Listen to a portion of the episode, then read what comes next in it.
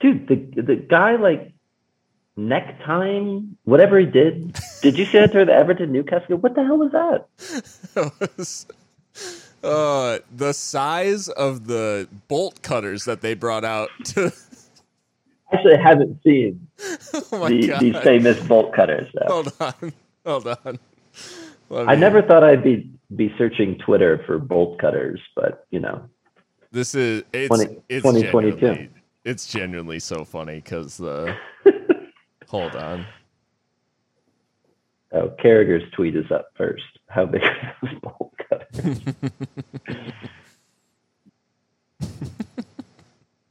I'm gonna I'm gonna tag you in this.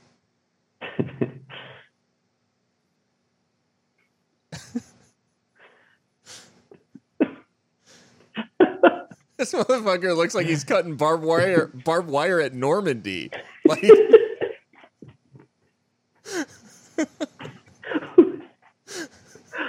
I mean, maybe it's a good Saving thing. Private Ryan, like maybe it's a good thing that there are no sharp objects anywhere in the vicinity of, of like this, you know, scene on the pitch. Like nobody's got like a little, you know, razor blade or knife or anything like that. So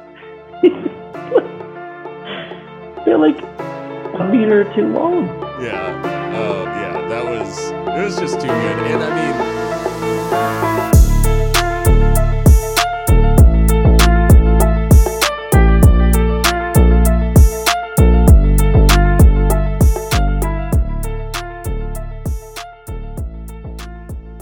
hey everyone! Uh, wow, I, I'm, I'm taking that again.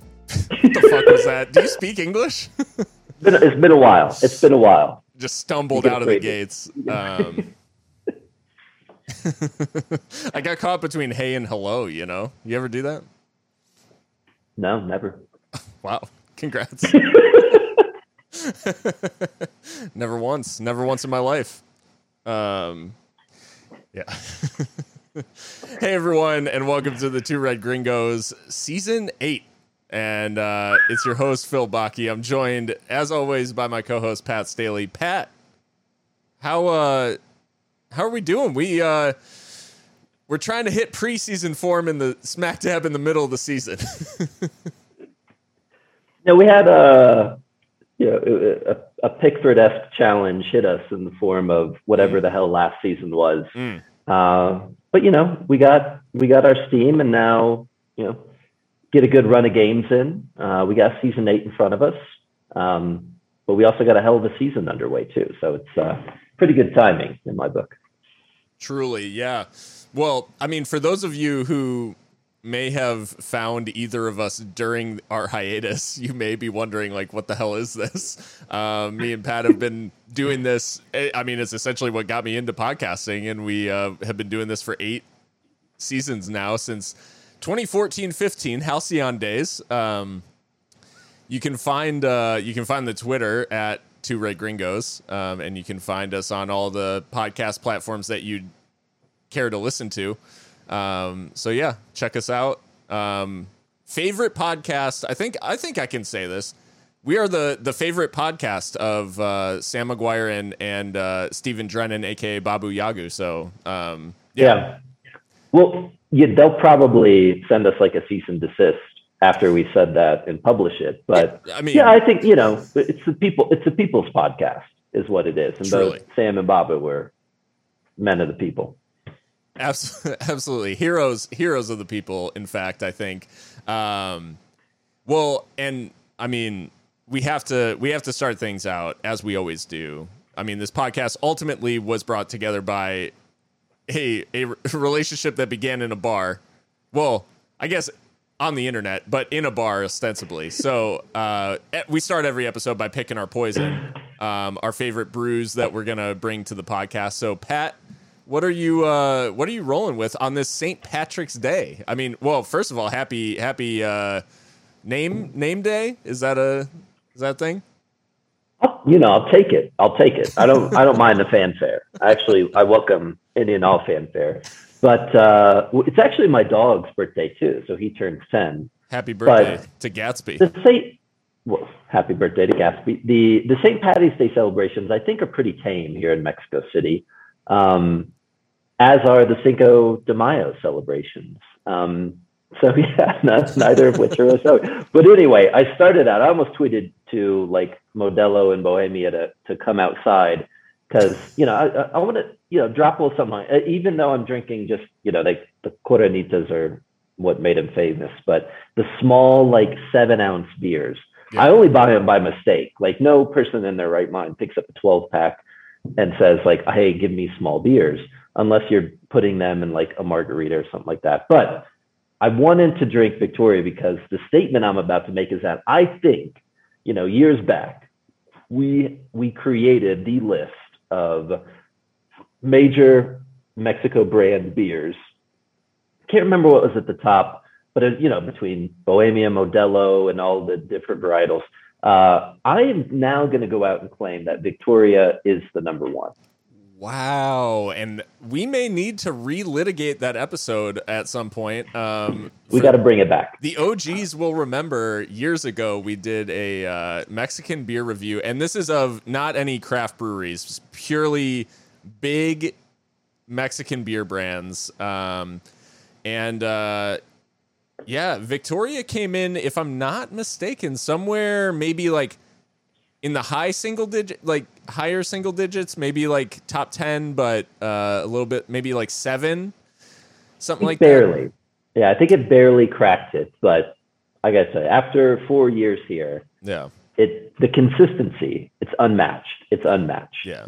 I mean, I'll I'll always be, you know, I'll always be a big fan of number three. Uh, that that's Pacifico. So, um, well, near near and dear. Although Pacifico's cropping up now with like affiliations to kind of like pop up pseudo seafood spots around yeah. the city.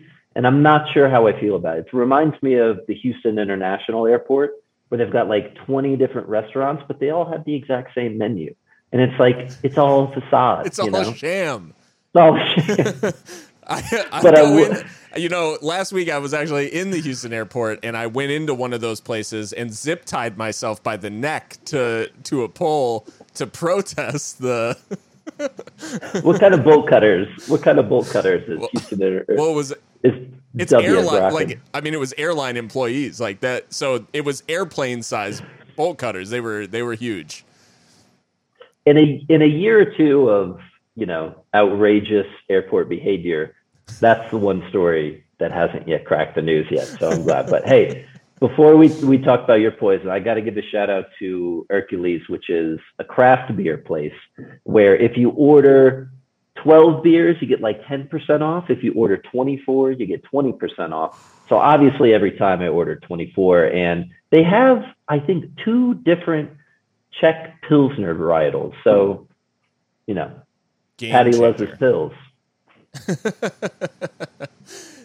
we we we know that Pat is a big pills guy, so it's uh, no he, we that I mean it is always cool though when you find those when you find those good spots um, that deliver the consistency maybe in a different way than than Victoria deliver the consistency of of they're always hitting you with new stuff, hitting you with hitting you with the good the good varieties. So um, I mean it wouldn't. It wouldn't be a pick your poison on the Two Red Gringos if I didn't hit you with a nice hefty double I P A right out the gate. Is it hazy? What? what how, no. how much haze is no, involved the, in this I P A? So no haze, uh, no okay. haze, no haze on this guy. This is a uh, this is a Ernest Brewworks, who's um, a a Toledo based, which is where I'm currently living, Toledo based brewery.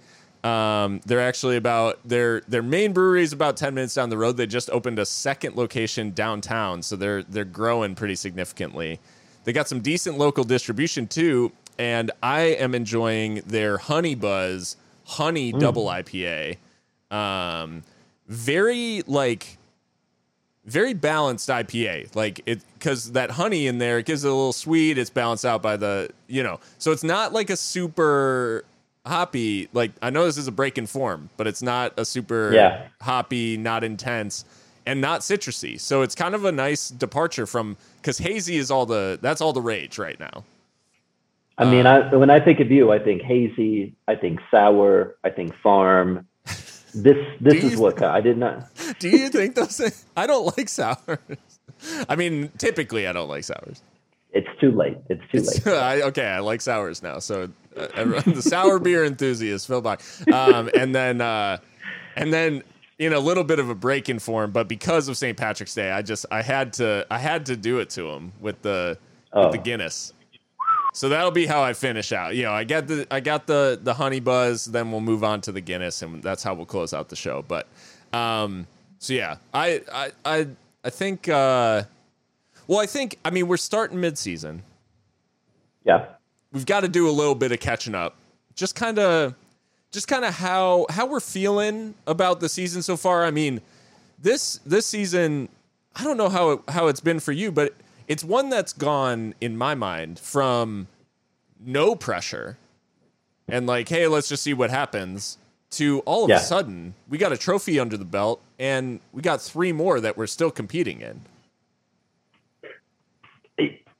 You're, I, especially too with the timing of it, it almost reminded me of the right when we had, even though we had a ton of games in hand, was it the thirteen fourteen when all you hear about like, oh, you know, you know, Liverpool bottled it or whatever with yeah. a massive lead, because it kind of happened around what was it like the the West Ham loss and play uh, like you know the Brentford draw, like a couple draws here and there, and all of a sudden a draw was worse than a loss, but. Yeah. No, like, and then all of a sudden, not just not just because of uh, a League Cup trophy or Carabao or, or whatever it is, um, but it's just the, you know, sixty-nine points, seventy points. What do we have? Like ten nine games remaining. Just the, you know, that aspect of it too. So I think we had already kind of said like, hey, any, we're at the stage where we want to see more trophies. We want Klopp to kind of add that to his resume because that's what. This team, or that's more reflective of what this team is and has done over the years. I think even what the the stat that popped up on Twitter, I, I, it's not exactly, it's like three hundred fifty-five points to three hundred fifty-four, somewhere in that ballpark uh, over the past few years between Pep and Klopp. So that was the push. Like, let's kind of throw it into the League Cup. Let's let's push in the F A Cup. Maybe we get some Champions League run or glory involved. But ultimately, like the gap was so far beyond City, it was, you know, secure four, grab whatever silverware we can this year.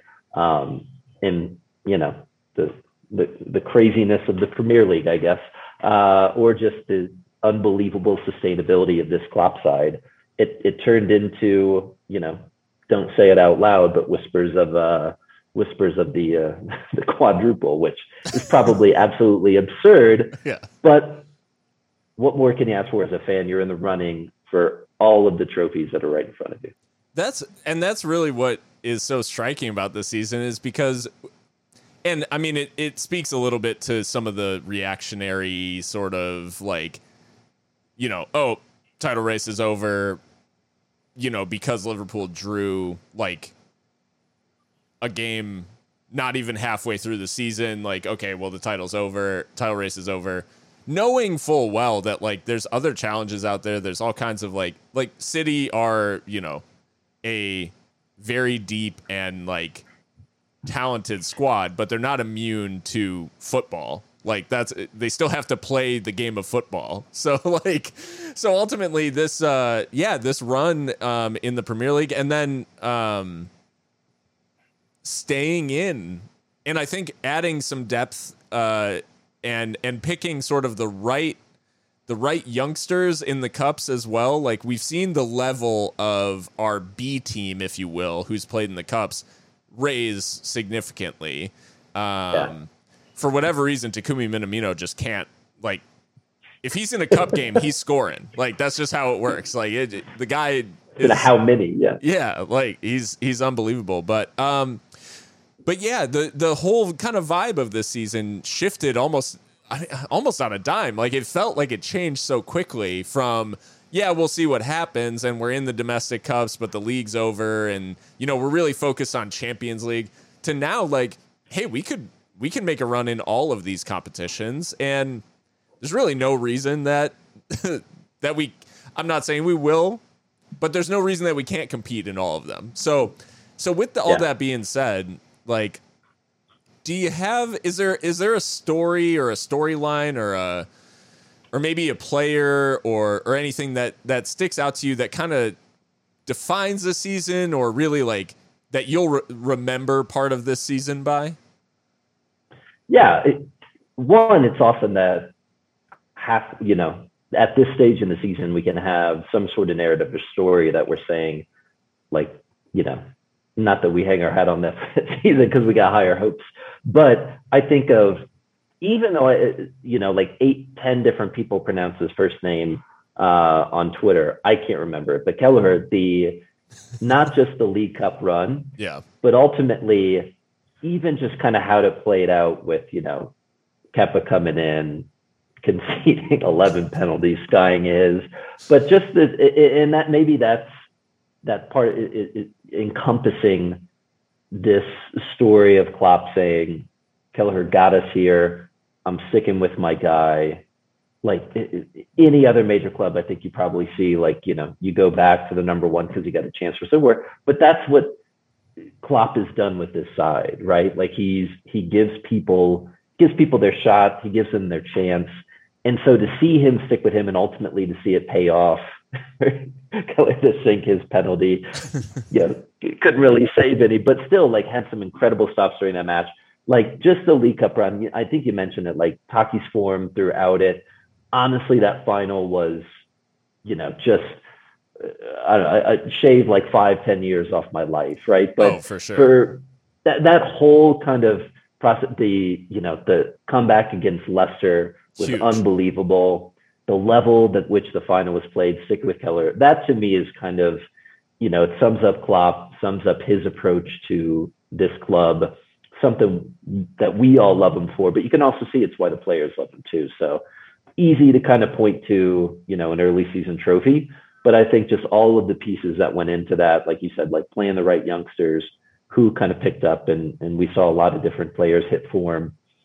And that's, that's what, that's what we've been missing too. Even like operating uh, last year, maybe as an example too of like, but that's so many different players out with injuries, but seeing that second squad be able to compete at high levels um, has been really impressive too. So that's what that's what I'm going with. I'm going with the uh, the League Cup run. Yeah.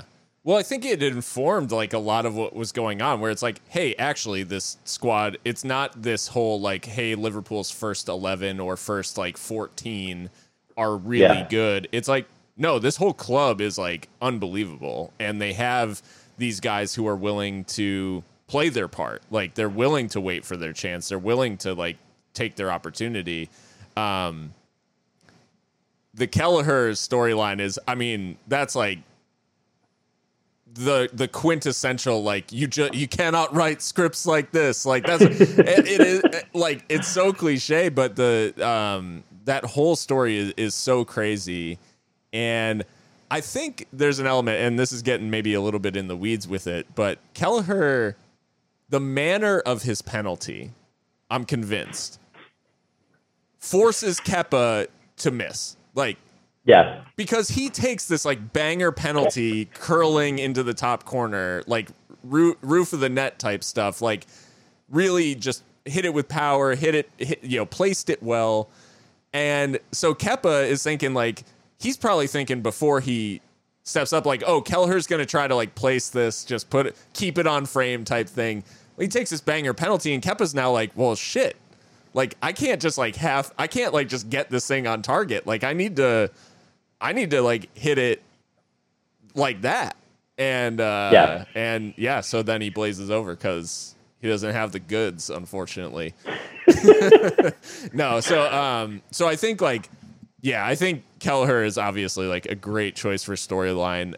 The one that, the one that I wanted to just like talk about, and maybe it's in terms of like, it's not favorite player, because I think so many of the players who have made such a difference for us over over these last um, you know few years are are still, they're just like raising their level, especially right now. Like they're just they're finding finding a deeper a deeper spot, especially in some of these games where maybe they don't come out flying like they. And we'll talk more about the Arsenal game. But the injection that this Liverpool squad has gotten, and the most obvious one is is Luis Diaz, who has yeah. made like such an instant impact. And I just wanted to call out his story because I think it's almost like underreported um, in terms of like, I think a lot of people think of, hey, this is a Colombian guy who was playing at Porto. So of course he got like he scored a bunch of goals for Porto. So of course he got to move to Liverpool. Um, like kind of makes sense that, yeah, he was playing in a, you know, mid-level European league and banging in goals. So he gets his move to Liverpool, like really impresses with Colombia. Diaz was born as a member of the Wayuu like ethnic group, which is an indigenous people of Colombia, and in an area of the country where, I mean, he was essentially like, he was literally malnourished, like at points of his life. Like he was born into one of the poorest areas of the country. And we know the struggles of like indigenous people, like worldwide. So Colombia, yeah. no exception. And when he signed his his first professional contract, or when he like signed for the first academy, I should say, that he played for in Colombia, they literally had to like put him on a specific diet plan because he was like suffering from malnourishment. Um, yeah. That to top level Colombian like football, to the Colombian national team, to Porto, to Liverpool is not a given. Like, this is a guy who has overcome a ton to be where he's at. And so the whole idea that like, oh man, he's really settled in well. It's like, this guy has seen some shit. Like he has been through it and he's overcome all that.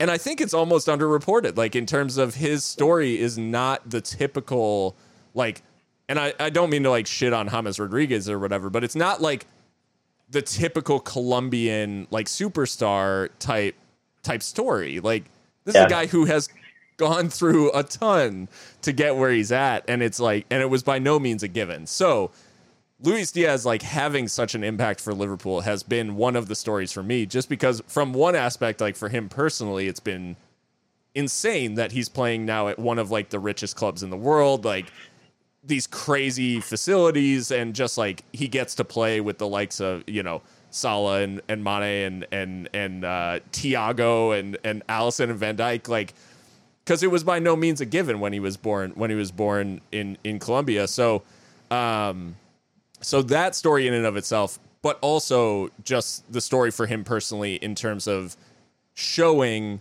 uh, what he can do. And I'll always remember the commentator uh, for. Oh, man, it was Liverpool's game. It was Luis Diaz's first appearance, and I think he made his first appearance for Liverpool off the bench in a game against. Uh, let me let me double check. Oh, it was in the F A Cup against Cardiff. So he comes on for Curtis Jones, and I'll never forget the commentator at the time who was doing like, he was solo commentating. He was like, I just saw Luis Diaz play in the Champions League for Porto against Atletico Madrid, and I commentated on that game. And he was bad. But I guess Liverpool spent, thir- but Liverpool desp- decided to spend thirty-five million or whatever it was like yeah. on him anyway. Well, no. It's always fifty million or fifty million it, on right? anyway. So the bonus, the bonuses have already kicked in. Even yeah. though I think it was like thirty-five. They paid all the performance bonuses at, up front. No, but yeah, they, but they decided to pay fifty million for him anyway. And I love that that guy has been just like, has had a, a crow shoved in his mouth, like, because he, he's been unbelievable. Anyways, yeah. I get off my soapbox, soapbox about it. No, so I, and I, I also had no no idea about the story too. So we got to find find the backstories, put it out there on Twitter too. Because I mean, it's it, it even like just performances on the side. Like I, it reminds me of the uh, the the old pieces that you used to do about kind of like players' journeys. Granted, it was related to like kind of the pro rel thing, uh, but I had flashbacks to that too. So I, yeah. I, I love the story, but also like. Even once he adjusts his little, you know, cut inside and curl, you know, he's going to score eighty goals a season or something like that. So. He's going to be the opposite-sided Salah. Um, yeah. Yeah. he's got a hell of a shot on him, and I can't wait for one of those one of those to fly into the top corner.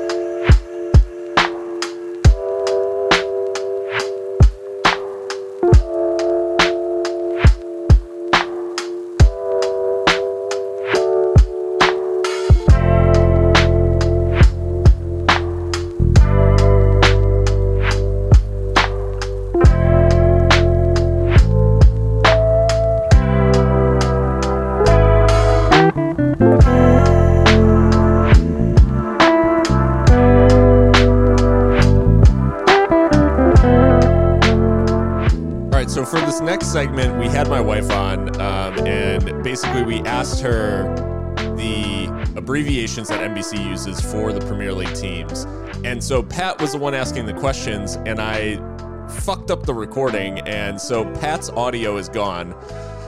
So anyways, I didn't want to miss out because this is actually a really cool thing, and uh, I really enjoyed this, so I totally screwed up.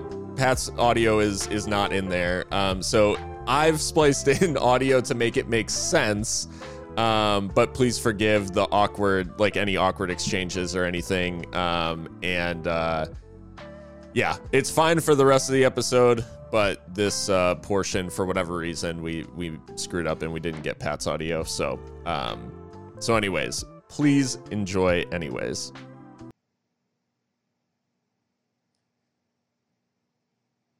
She can't hear you. She she'll have to put the headphones on to hear you. So, um,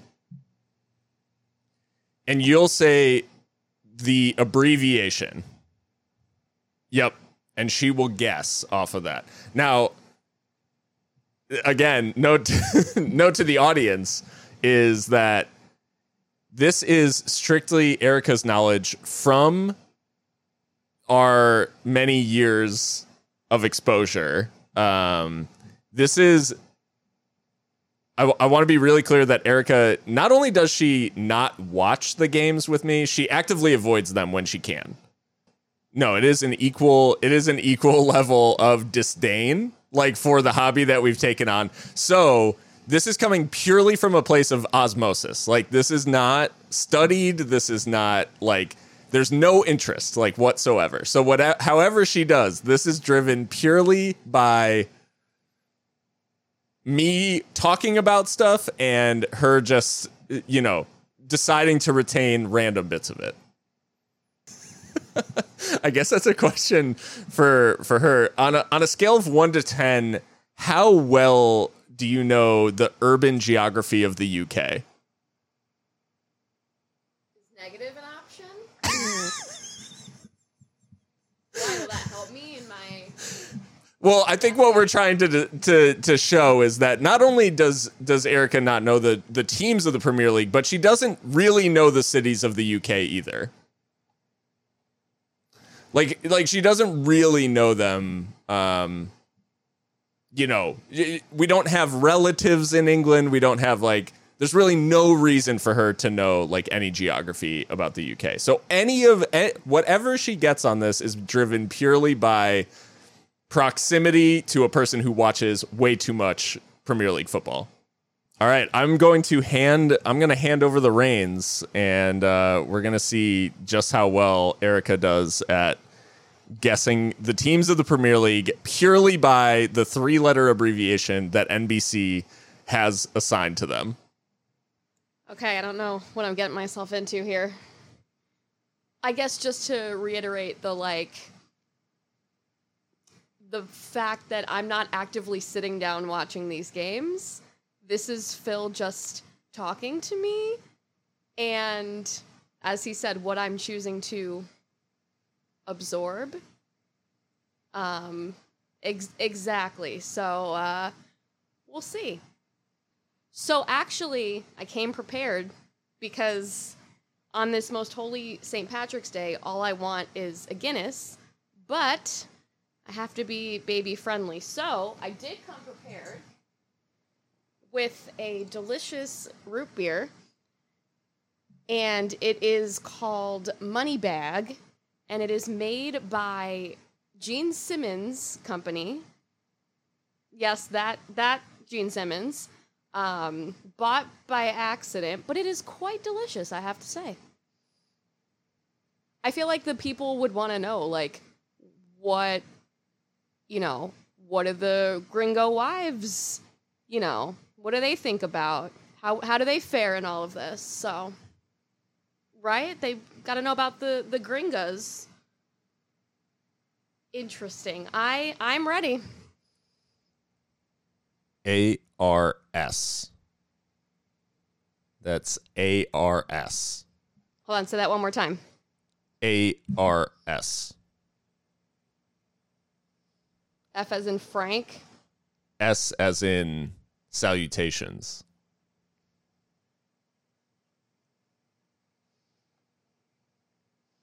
I'm gonna, I'm gonna, I'm gonna pass and come back to it. I was not ready for a hard one right off the bat. All right, I'm just gonna pass. So I'm not giving up. I'm just passing for now. The next one's A V L. A V L. Oh, man. What am I doing to myself? Okay, I'm going to say, because I had an answer in my mind, but that's going to be something else. I'm going to say it's Avalon. Yeah, I was going to say, like, do I get to know? I got to wait. I got to sweat it out. Now, maybe we'll we'll sweat it out. Yeah, that's fine. All right, Avalon. B R E. B R E is...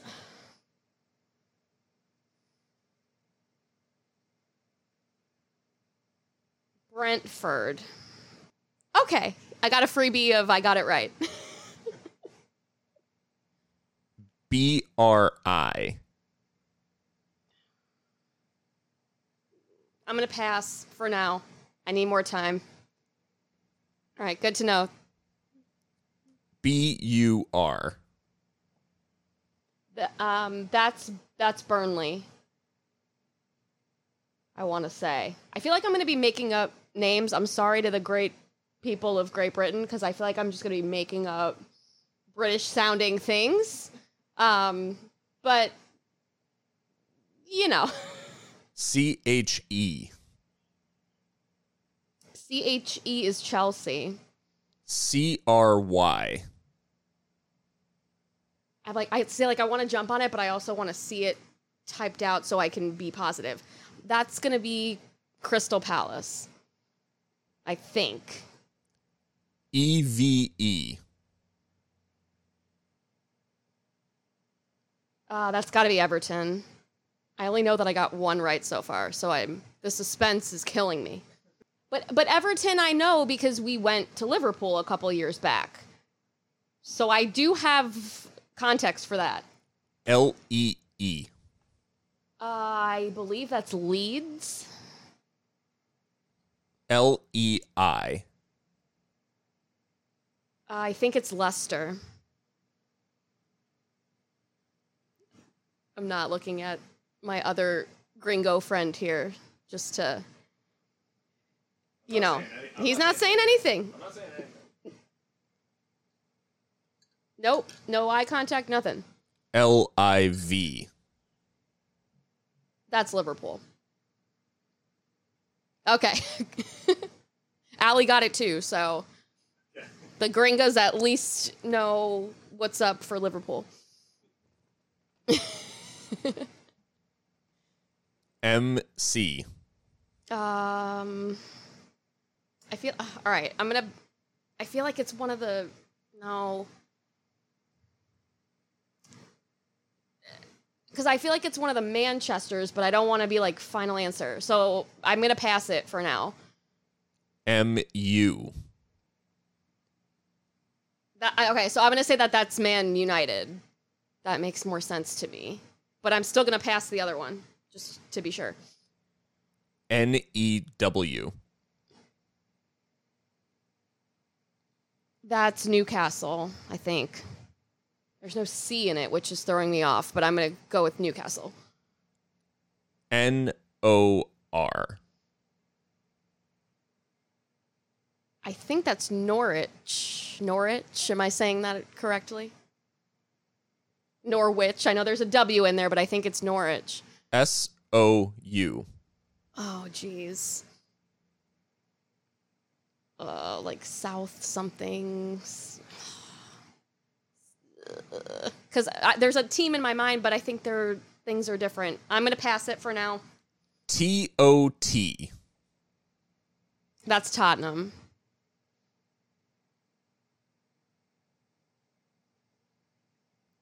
W A T. Watford. I, I know that from Radio Watford. That's my context on that one. W H U. Oh, goodness. Um, once I know, I'm going to be upset with myself. Uh, I'll skip it for now. And maybe get through some more easy ones. This is the last one, and then we're back to the top. Okay. And then we're... Okay. W L V. See, this one doesn't look too familiar. I wonder if it's, like, newer or, like, promoted or something like that. Um, not sure. We'll go back to the top. Okay. Six passes. I'm going to try again. I didn't totally throw in the towel. A R S. Oh, it's Arsenal. Okay, it just came to me. B R I. Birming- Birmingham. I don't, I'm not sure. Uh, uh, I got nothing. I'll say Birmingham, which is, I, I think I made up, but it's a place. M C. So that has to be, I said Man United, so that has to be Man City. S O U. I'm going to say like Souther, Southerly or something like that. Souther, Souther, I don't think so. But we're going to go with Southerly that I just made up on the spot. South, Southland, I don't know. W H U.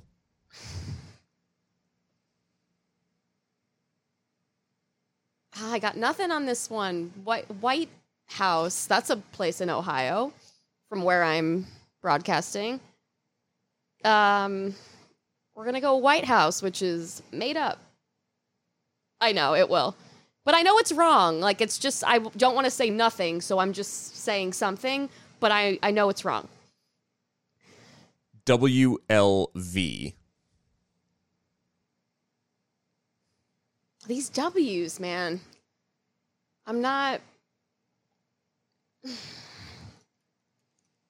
Nothing's nothing's coming to me. Thinking like W, like for the win, but not really going for the win right now. Also, I was like, where's Aston Villa? Is that the wrong league? Like, thought Aston Villa was going to show up. Because, like, that's in my mind, too. I don't... I got nothing for W L V. Um, all right, I'm going to officially, like, throw in the towel on that one, because I have nothing.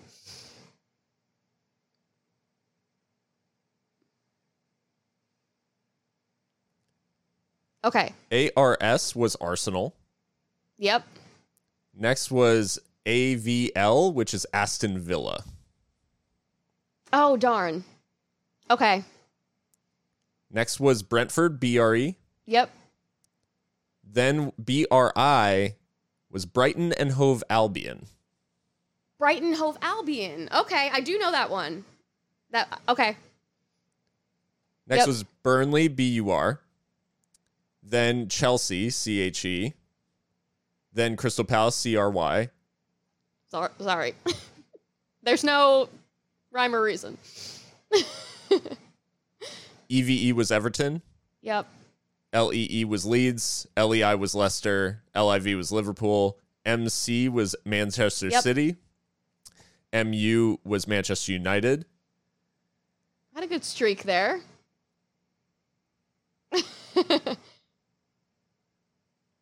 Yep. United.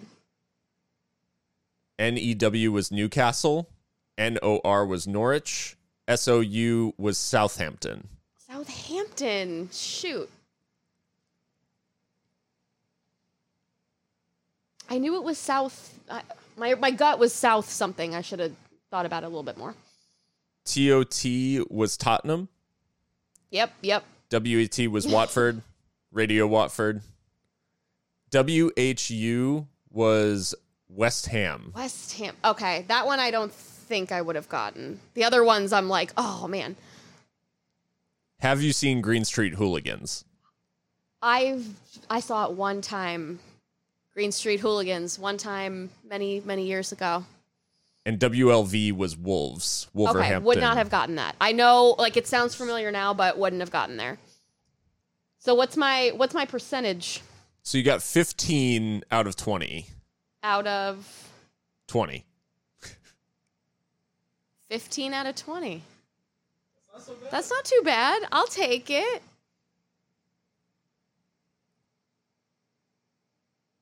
All right, I'll take it. I'm I'm upset about a couple of those, but feeling good otherwise. All right, that sounds good. Well, I'm going to celebrate with my poison. With my Gene Simmons root beer and just indulge. All right, peeps. Thank you. I appreciate it.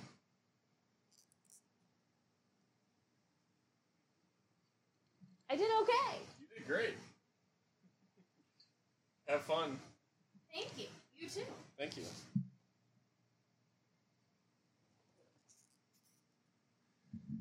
Well, ladies and gentlemen, that was uh, my wife.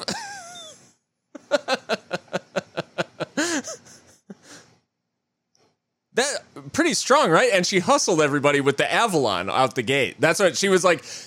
We're. We were really setting up the audience like, oh, wow, this is going to be, like, funny because it's going to be so bad. Like, you know, those, like, TikToks with the, like, oh, she doesn't know what the N F L teams are or whatever.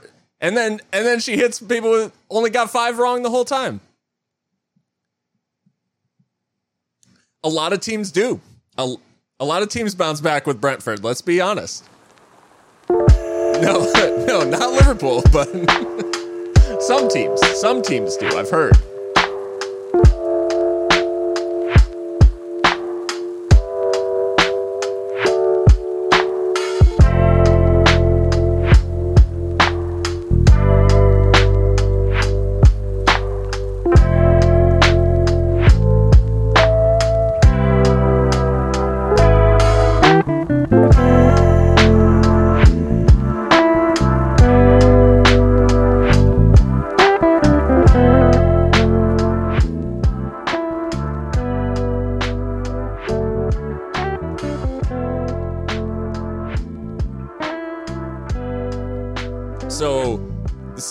The season so far, we've won the we've won the Carabao Cup, competing in the league, competing. We're still in the F A Cup. I think we have the F A Cup next weekend, um, and now in um, and and in the Champions League, we're awaiting the draw of the Champions League, which I think takes place tomorrow morning. So by the time you hear this, we'll probably know the opponent um, for the quarterfinals, but. All of that as the as the Champions League was wrapping up and and uh, Liverpool had already booked their place, obviously, um, but we were waiting on on these last few fixtures. Um, Liverpool had a uh, a midweek game against the Arsenal in the league, and uh, this is this is a well known, like, for anyone who is familiar with the El Paso Reds and and El Paso in general knows that this is is a friendly derby for us, because the other big, like the ne- the other big supporters group in El Paso was Arsenal. So oddly enough, like, it wasn't Manchester United, it wasn't uh, Chelsea that really, like, brought the fans out in El Paso. It was Arsenal. Um, so Arsenal Liverpool became this kind of, like, big fixture just for us, like just for Liverpool yeah. supporters and Arsenal supporters in El Paso specifically. Um, so. Yeah, and I mean, to this day, like, I am, you know, good friends with Mika from from the from the El Paso Gooners as well. So, um, and have a podcast, have two podcasts with her also. So, um, so yeah, the um, this is kind of a friendly derby for us. Yeah, I, I, I got to apologize to her too, though. Whenever I made the comment of um, the, the next uh, the next Pickford, and I saw she's like, it's so lazy. She deleted the tweet. Like I, I kept trying to reply to it, and I was like, deleted. She was um, she was actually she was not happy with me when I when I uh, tweeted, because I I tweeted like uh, Ramsdale hit him with that Pickford type beat. And um, she was not happy about it, which which is fair, because I think I, I think the comparisons are like, yeah, he is also like a white English goalkeeper. Um, yeah. Who, and he's not the biggest, but Ramsdale is ostensibly a much better keeper than than Jordan Pickford. Um, for some reason, Gareth Gareth South, Southgate doesn't think so, but that's, you know. No, we have, you know, McGuire's still there, too, but we won't get into that. But I did want to acknowledge, because the tweet got delayed, that I, I, what I was saying was, quality aside, yeah, he's a young English keeper um, who maybe is just a little too animated, you know, for, for a rival's sake. But that that's his, that's maybe the extent of the bad blood I think that exists yeah. between. But but no, or, or you know, maybe a little bit when you throw Brian in the mix and, you know, a few beers, that's when that's when things escalate. But it's all, I mean. I look at I, I, I see a club that, you know, has always played a good brand of football, um, you know, has, has historically done things uh, in a way I, I think kind of very similar to Liverpool, right? So I think especially maybe for American supporters, we see a lot of overlap. Yeah. So that's why we, you know, we'll, we'll almost we'll kind of cheer for them, but we're also always excited whenever they lose. Um, Because it's like, you know, we don't want you to get too close, just like whenever it was reversed too. But no, I mean, even just kind of touching on the game, like credit to Arsenal for the for the way that they played. But, you know, I love a two-oh. And, you it's know, the way to go. Leaving the Emirates with a two-oh, I, I, I could have been more thrilled. It's really funny because I when I think about the Emirates, like for... Basically, I mean, I started supporting Liverpool in two thousand five. Going to the Emirates for the better part of ten years was horrible. Like, hated going to the Emirates because we never got anything out of that game. Like, at best, a draw. Um, and and even recently, like, the I remembering the, the Tropic Thunder Orange Kits twenty seventeen. That was a three three, I think, where Mignolet fumbled like an Ozil long shot into the net. So, like, yeah. Or Karius, I don't know, one of them. Either way, the bottom line is that, like, I hated going to the Emirates, and now now Liverpool have established a little bit of a a dominance over Arsenal, and not just at Anfield, but it's kind of it's extended to the Emirates now. Yeah, well, except whenever we. They beat us with a draw um, earlier earlier in the season, um, and also the win slash loss that they had against City. Um, but no, like we we we enjoy picking on the narrative a little bit. But he, here's what I've seen about Arsenal too. Very early on, credit to them, uh, and especially what Arteta's done. It felt like even same with Klopp, right? Results didn't come instantly. Um, And there are questions about like overall performance levels, but as fans, we saw a difference, right? And and I felt like we are to a lot of Arsenal supporters. It, it felt like they were seeing the same things, right? Like they still have some ways to go. They got some you know, phenomenal young players with Aubameyang, and you know they they got burned on that, but they they could add a few pieces too. But the playing style, we, we saw it, right? Like they shot out of the gates. Um, I can't remember who it was, but kind of said like. Up until about halftime, uh, you know, the, the, from pressing to you know being able to counter our press, um, it, it felt it felt like one of those like almost even matches initially, right? To, to maybe to our credit again though, it felt like you know we were a little bit sloppy, we weren't really getting out of second or third gear, and they were kind of operating at their peak too. So we can get into that, but overall, it does feel like. You know, they should be really solidifying. No reason why they shouldn't be top four. Um, and again, it, it kind of felt like as a Liverpool supporter early on, and then going through the Klopp era, I, I kind of get that, right? Like the the fans, the players have brought, bought into that style.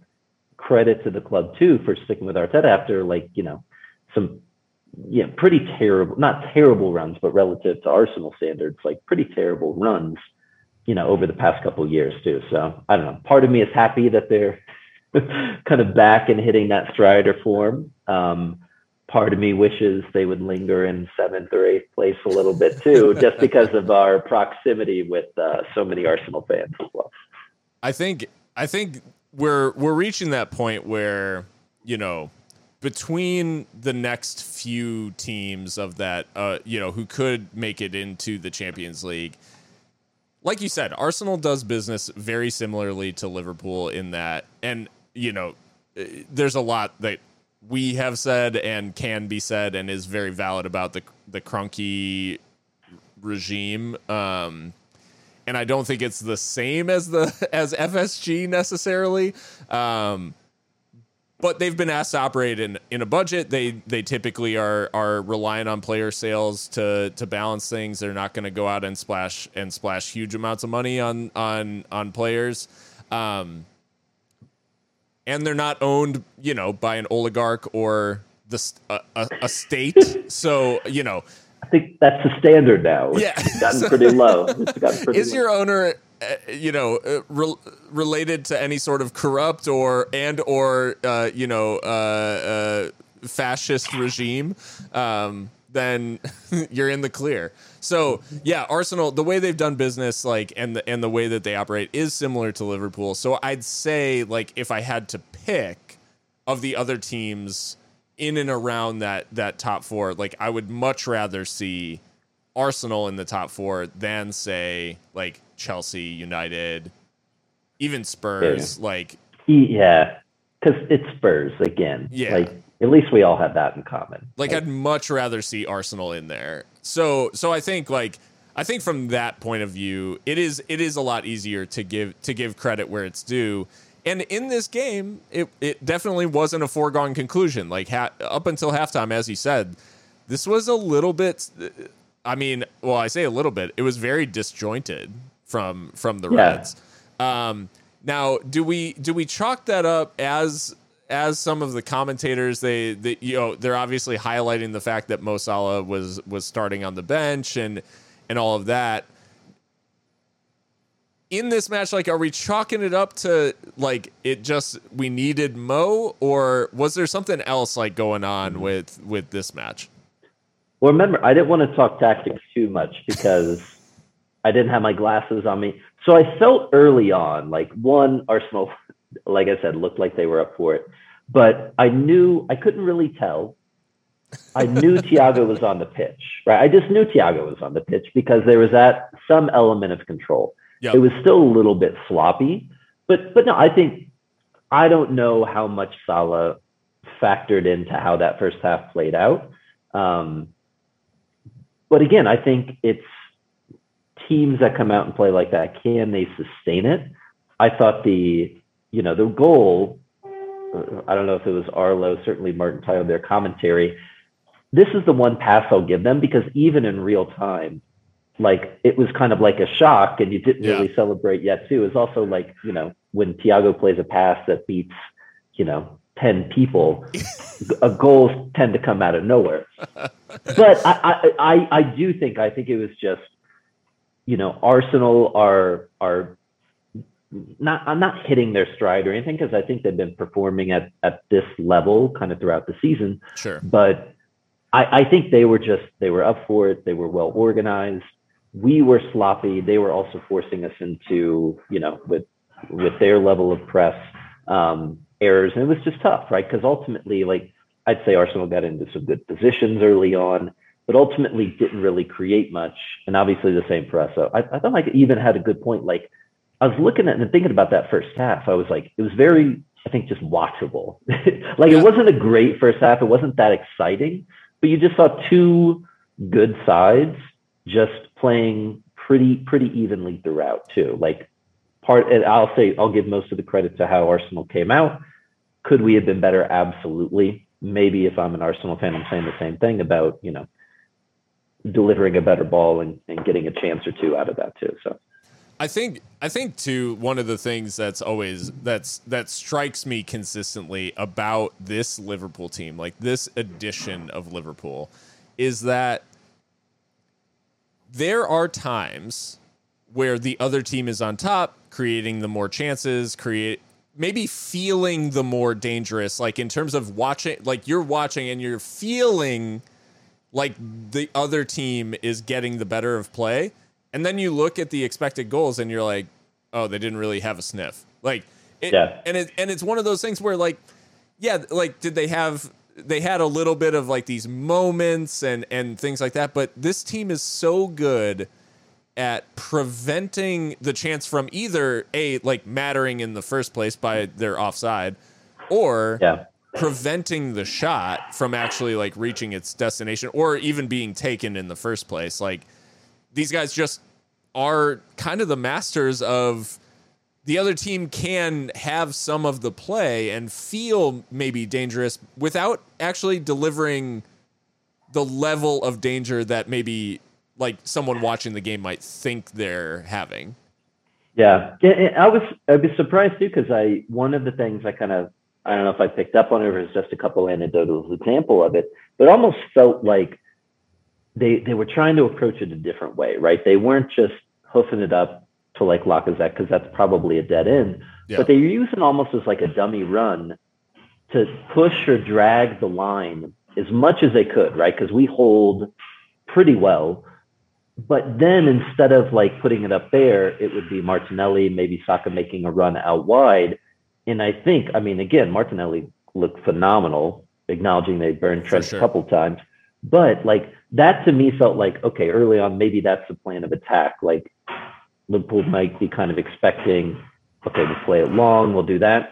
But they just found a lot of space. So yeah, again, like they got into some dangerous areas. But again, like that's kind of the, the a theme with this team is that we'll concede areas. I know Sam McGuire talks about the concede certain areas of space or concede like positioning, but ultimately you're not going to really create anything substantial.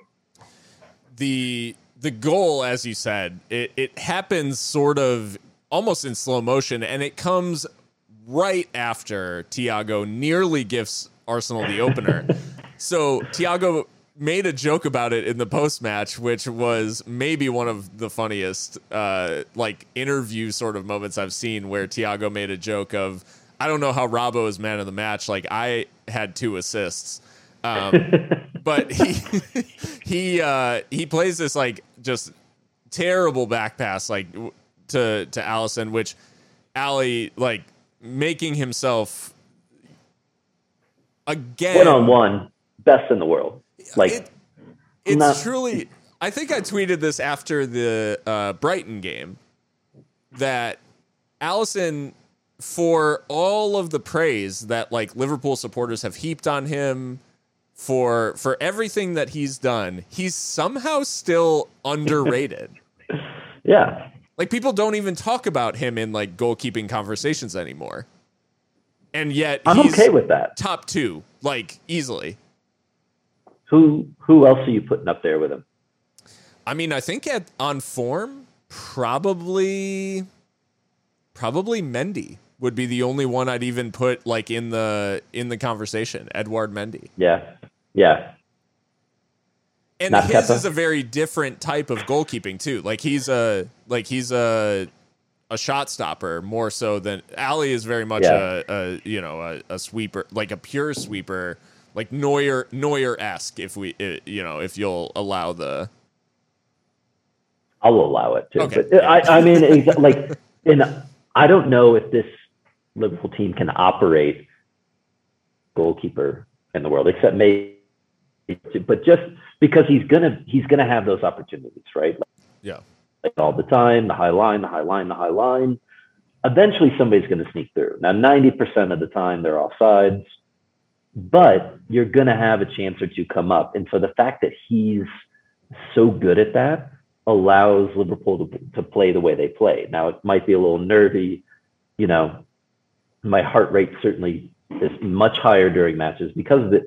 But like, we're still one of the best. Now, a couple pieces came up today about it's not just the, you know, level of attack, which is ridiculous. I don't know if we're still top three in goals and top three in assists in the league, but like the defensive stability that's there. I think people, maybe like major outlets, are now starting to concede like, oh, maybe, you know, Klopp and Linders and everybody else kind of know know what this team's doing. Yeah, I mean, took them long enough. Right. Uh, yeah. seventy-five goals scored, uh, twenty goals allowed in twenty-nine matches, uh, for a goal difference of fifty-five, um, which is now five better than City, um, having played the same amount of games. Um, the next closest is Chelsea at thirty-eight. And the next closest after that is Arsenal and West Ham, who are tied at plus twelve. So fifty-five levels, is levels quite a ways away uh, from, yeah, the rest of the league. But at the other end, Thiago go, goes the other end and plays maybe one of the passes of the season that was so good that it literally stunned Arla White, Martin Tyler, everyone into severe, like almost narcolepsy. Yeah. Oh, oh, he scored, right? It, it, I didn't even get the chance to tweet those a balls. I like, so I'm going to give them, maybe not Martin Tyler, but I'll give Arlo a pass. He still got me blocked on Twitter, you know, but I'll give him the pass on this one. Yeah. Because I didn't even get to tweet it. So, but no, yeah, exactly. One of the passes of the season. And so, struck with, you know, with no fanfare, there is no like, oh, what a ball or anything like that. But it is, as you said earlier, beats ten players. Like, literally beats the entire Arsenal team, outfield, like, outfield team with one pass. Um, and Diogo Jota, who is being ready to come off, um, knows that there is but one thing that he must do before he leaves the field, which is score against Arsenal, because that's what Diogo yeah. Jota does. That's all he does. That's all he does. Bobby Firmino, too. So they both... Even, they both. even getting the second goal, which was a much better. And again, too, that goes back to it. Like, it was a fairly close match, and it's just, you know, who Lacazette missed, you know, or, or Arsenal didn't capitalize on the chance. Jota finishes one that, and that's where the, you know, Ramsdale's Pickford comparisons kind of come in. You let something like that on the near post, some a few people are going to call you Jordan Pickford. That's just, yeah, you know, that's how rule, it works. Rules, rules of the football Twitter game. And, uh, but I no, mean, seeing Bobby come on too. And I mean, Jota scored a. It, albeit a different a different sort of goal at Goodison for the fourth, um, but at the near post against Pickford. And so when he scored a near a near po- a near post goal against against Ramsdale, I mean, the comparison is just like, it's there, it's it's it's there to be made. We gotta we gotta take it. Yeah, we, we, the shot's there. We gotta take it. Now Jota's goal at Goodison was like ten times better in terms of like, he has that turn, goes past Allen, yeah. hammers the finish in, and then does the alligator arm celebration, which, I mean, you cannot get better than that. Um, but speaking of, speaking of celebrations, or maybe excessive celebration, Bobby, Bobby came into this one, and you mentioned, you mentioned Bobby coming on. He's been out for a little bit, and There's been there's actually been a little bit of a run where Sadio Mane has filled in quite well as as kind of the Bobby replacement. Yeah. Um, certainly doesn't do things in the in the same exact way as Bobby, but he he filled in well in that in that in that spot up top. But Bobby coming into this one, um, the impact felt pretty pretty instant in terms of yep. the pressure that Liverpool were able to put on Arsenal. And it's no surprise then that Bobby's goal comes from basically relentless Liverpool pressure, where they yeah. generate three shots from essentially one pressing action as a team. Yeah. It, it, I thought Salah was going to bury it too, but then like everything, like Salah's involvement, like Firmino, Robertson closing down on the wing, and then ultimately being able to create, like, yeah, like it, it, and maybe it was just, you know, deflate after the Jota goal. Maybe it was just deflating for the Arsenal team. Like after that, you couldn't sustain the levels that you were trying to operate on. Um, but no, after the game did change, whether it was the goal, whether it was Firmino, probably a combination of that. Like that whole structure and the chances really just kind of dried up, and, and Liverpool kind of cruised after that. Um, I do. There, there's a moment here for, for Bobby that's been immortalized in, in many amazing pictures um, uh, across the timeline, but there's something there's something different about Bobby scoring an away goal and knowing that there will be consequences, choosing to go celebrate like in the away end, essentially. Just jumping in. Yeah. Just jumping in. full di- full Divock at uh, at at uh, Villa Park. Yeah, I think Although- what is it, Paul? Paul, Paul didn't kiss Divock. Yeah, but no. I thought that we were all surprised that nobody kissed Bobby in that, but I, anytime I see somebody, I'm thinking, is it Paul Manchin or whatever of the? Like, I'm always just assuming if there's a guy in a hoodie, that's him.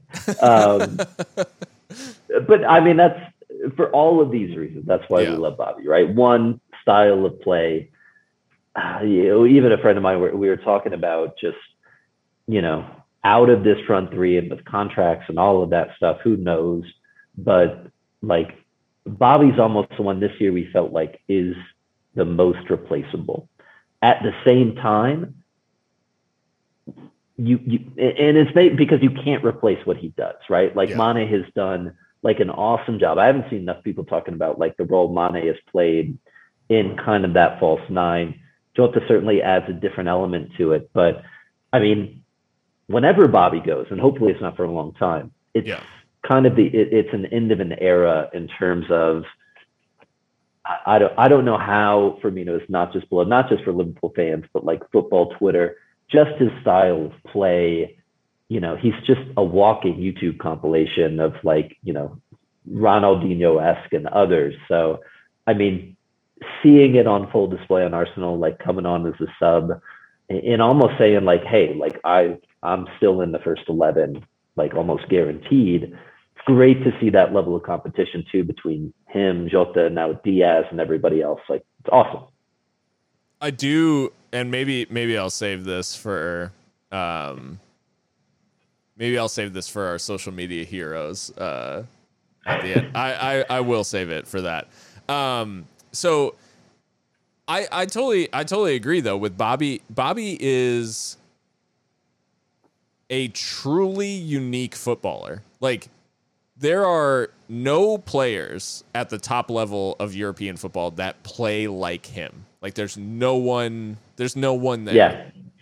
So, um, so anyways, like if Bobby isn't remembered as that type of player, then shame on us because it, it, he's truly a unique player. Well, not us. Not shame, because you know. Shame on us been, as a society is what I'm saying. Like as as all right, as, all right, a, right. as a race, as a species. Accurate. Now you're talking specifically about football Twitter now. As yeah. a species, right? yeah, yeah, yeah, yeah. Okay. Which I, I think. Well, and and to to wrap quickly on this, like obviously huge huge points for Liverpool in that you know any slip at this point means means the league is in jeopardy. Um, it brings City to within one point uh, of of Liverpool, so seventy points for City, sixty-nine for Liverpool, um, and yeah, Liverpool are, are sitting in a nice spot there. Nice, nice. I was hoping you said it. I was ready to say nice, so I'm glad.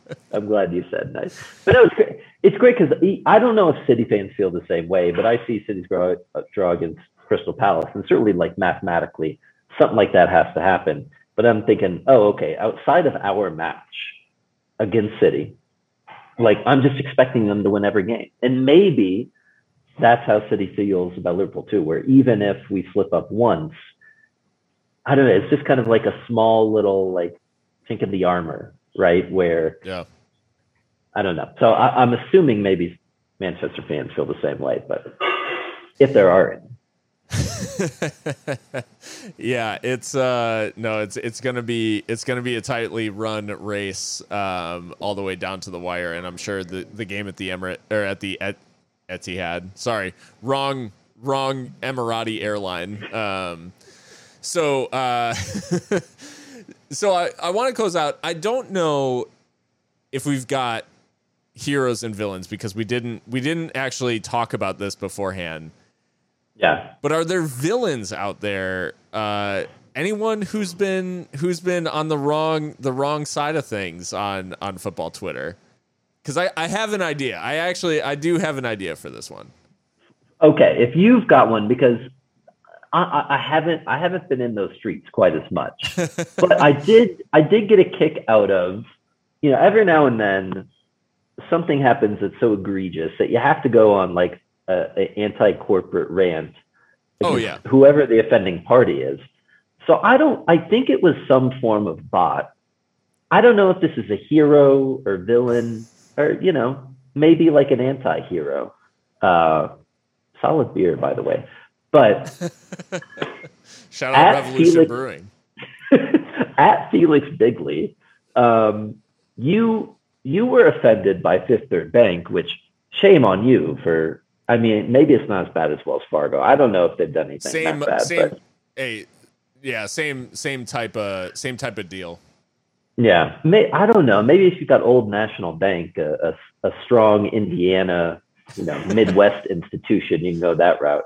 But, you know, we're we're like, hey, yeah, I'll I'll chime in and do the Fight Club, you know, all the corporation bank towers sure. come down. I don't know if he's a bot. You know, there are no numbers after his name, or it's just a bot with like Felix Bigley. Um, I don't know if he dropped his cell phone number. I don't know what happened on it, but he is with you in solidarity. So maybe Felix is my Twitter hero. Uh, well, yeah, that was extremely weird. And it was weird that he tweeted the exact same thing like three times in a row. Um, it was very strange in an anti-Fifth Third uh, rant, which if you're listening to this, do not bank with Fifth Third in any way. Uh, it is, it is a nightmare. So don't do it. Um, although shout out to their social media team who handled the closing of my, of my account with the utmost professionalism, um, to the point where they were like, yeah, I don't know why they told you that. Uh, you can't do that type thing. Like, yeah. So they, there's some jaded people over in Fifth Third social media, social media department. Um, so I had a vil I had a villain pop up, and this is, I don't know if you've seen the video of Marcus Rashford, um, leaving, like leaving Old Trafford and um, reacting strongly to some criticism that, that he received. Um, the villain. I saw his. I saw his response. I didn't see the video. So the villain. The villain is the guy who filmed it, because. Yeah. Um. One. So this guy who's filming it, and, and I have to shout out Mika again, because she she uh, framed this perfectly, and I'm kind of stealing this from her, but. He's shouting fucking bell end, and uh, and Mika Mika quote tweeted the the video with um like fucking bell end. Like, the guy recording the video is shouting about himself, um, and football fans have more self awareness than we give them credit for. Like heart emoji. And so Mika's the hero then. So Mika is a hero in the in this case, but the the villain is. Like, these fucking people waiting outside of of Old Trafford to give shit to a local guy, a local kid who's made it into the first team and has had a rough year. Like, yeah, what? Like, you show up just to shit on this kid who's doing his best? Like, that's a, it's it, it just sums up like and. I know that we know fans of Manchester United and, and all, but like the club is just horrible. Like from top to bottom, the ownership is horrible. The, the management, it, like the middle management, front office, they're horrible. Um, yeah. And they've got these guys who are just like, who are trying like to do something for this club that has so much history. And and then they walk outside to get shit on by some by some fucking loser with a with a cell phone. And then yeah. Marcus Rashford feels the need to apologize for it. It's fucking crazy. Well, and also, I thought Ian Wright's video was awesome that made the rounds. Another hero. Twitter. Ian Wright, well, yeah. hero. Superhero. Um, but no, like I went on like kind of this anti-Chelsea rant about like this narrative of, oh, you know, we feel so bad for them. Yeah. I thought Carragher, like Carragher made some awesome points too. It, it, we, I don't know. I think we have such, I, I've talked about it before, but such a unique perspective on the type of people that gravitate towards teams, right? We talk, it, it, and I don't, I, I don't mean to say like, it, say for like Arsenal, uh, like there are certain types of people and types of fans, um, and maybe people get offended by this, I don't know, but this is just what we see. Like when you have places in the U S, even we got to go back. Now everybody's got their own pubs and all that, or, sure. or shared, or you split time. But before it was, it was such a mix, right? You'd be sitting next to a West Ham fan, God help us, Aston Villa fan, Arsenal supporter, United, Chelsea. So you got a glimpse into the world of what sort of fan gravitates to these clubs, right? Now, this is certainly a generalization, but I went on an anti-Chelsea rant. Certainly, I mean, even the cl- the the supporters group here, there's like five of us, there's like twenty of them. We're sitting right in front of them. They're, you know, they're booing Lukaku when he comes on. They're booing their players. It's like, what? You're in a final. Like it, it, So yeah. It doesn't make sense to me. So, yeah. you know, I still hate Chelsea supporters, but United supporters are the absolute worst. The way, and maybe it's just fueled by the Chicago supporters group that is just wretched to be around. But you're right. Like it's, I, I, it's not a general, because it's like everything that you see and like level of entitlement and all of that. Yeah. And granted, theirs is different because it came from sustained success, not necessarily related to like, you know, blood or oil money or whatever it was. But it's still just that pervasiveness of how, how, like, I, I don't know. Like, I mean, great, you go on L F C Twitter and see people like, you know, complaining about Curtis Jones, a local guy. But are you ever going to see at Anfield, like somebody like booing Curtis Jones when he walks out? And especially for Rashford too, like what he's done off the pitch. Like yeah. the reason why he's struggling on the pitch is because United ran him into the ground and played him injured. So it's, I don't know, that's my rant about, you know, kind of rotten fan bases or whatever, because, yeah. you know, us Liverpool fans, being high and mighty as we are, um, are in a position to talk about these things. Well, and, and that's the thing is like it, no fan base is perfect by any means, but but the point stands because the... Can you picture a world in which a bunch of Scousers in Anfield are chanting the name of some Russian oligarch whose like efforts are funding a, a war, a, an unjust war in Ukraine, over the minute's applause meant for the support of the people suffering from the war? Like, no, you can't. Like, you cannot imagine that level of obtuse, just shitheadedness. Like, it's crazy. And that is what we are faced with. Like Chelsea, like Chelsea fans do that. United fans, like attacking one of their own, literally like a person from their community who is playing for the biggest club in town.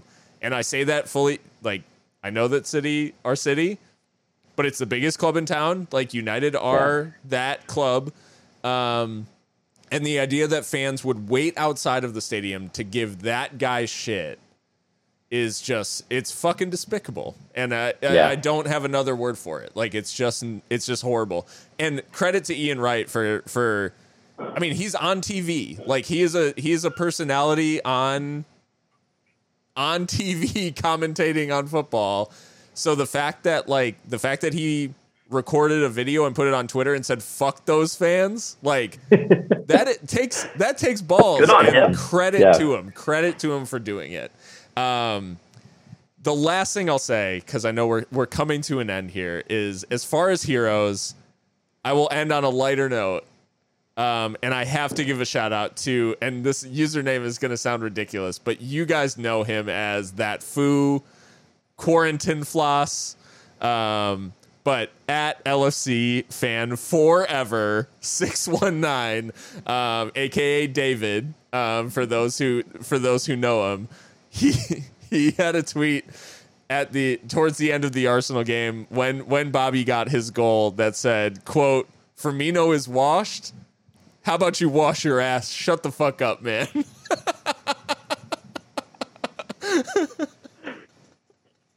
how did I not see that one? No, it it kind of banged. Like, it, it low-key banged. It should have done a million retweets, but it was, it was, it low-key, it had a low-key bang on Twitter, and David just knocked it out the park with that. Firmino is washed, wash your ass. Um, unbelievable. Scenes.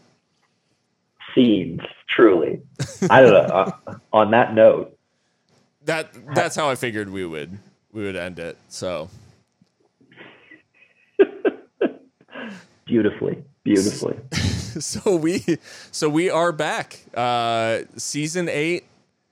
We're looking to do monthly. We're looking we're looking at monthly episodes. So we'll play it by ear, I guess. Like, I'm not I'm not traveling, right? So the amount of episodes okay. is inversely related to the number of like Marriott points and nights that I have, so it's bone dry right now.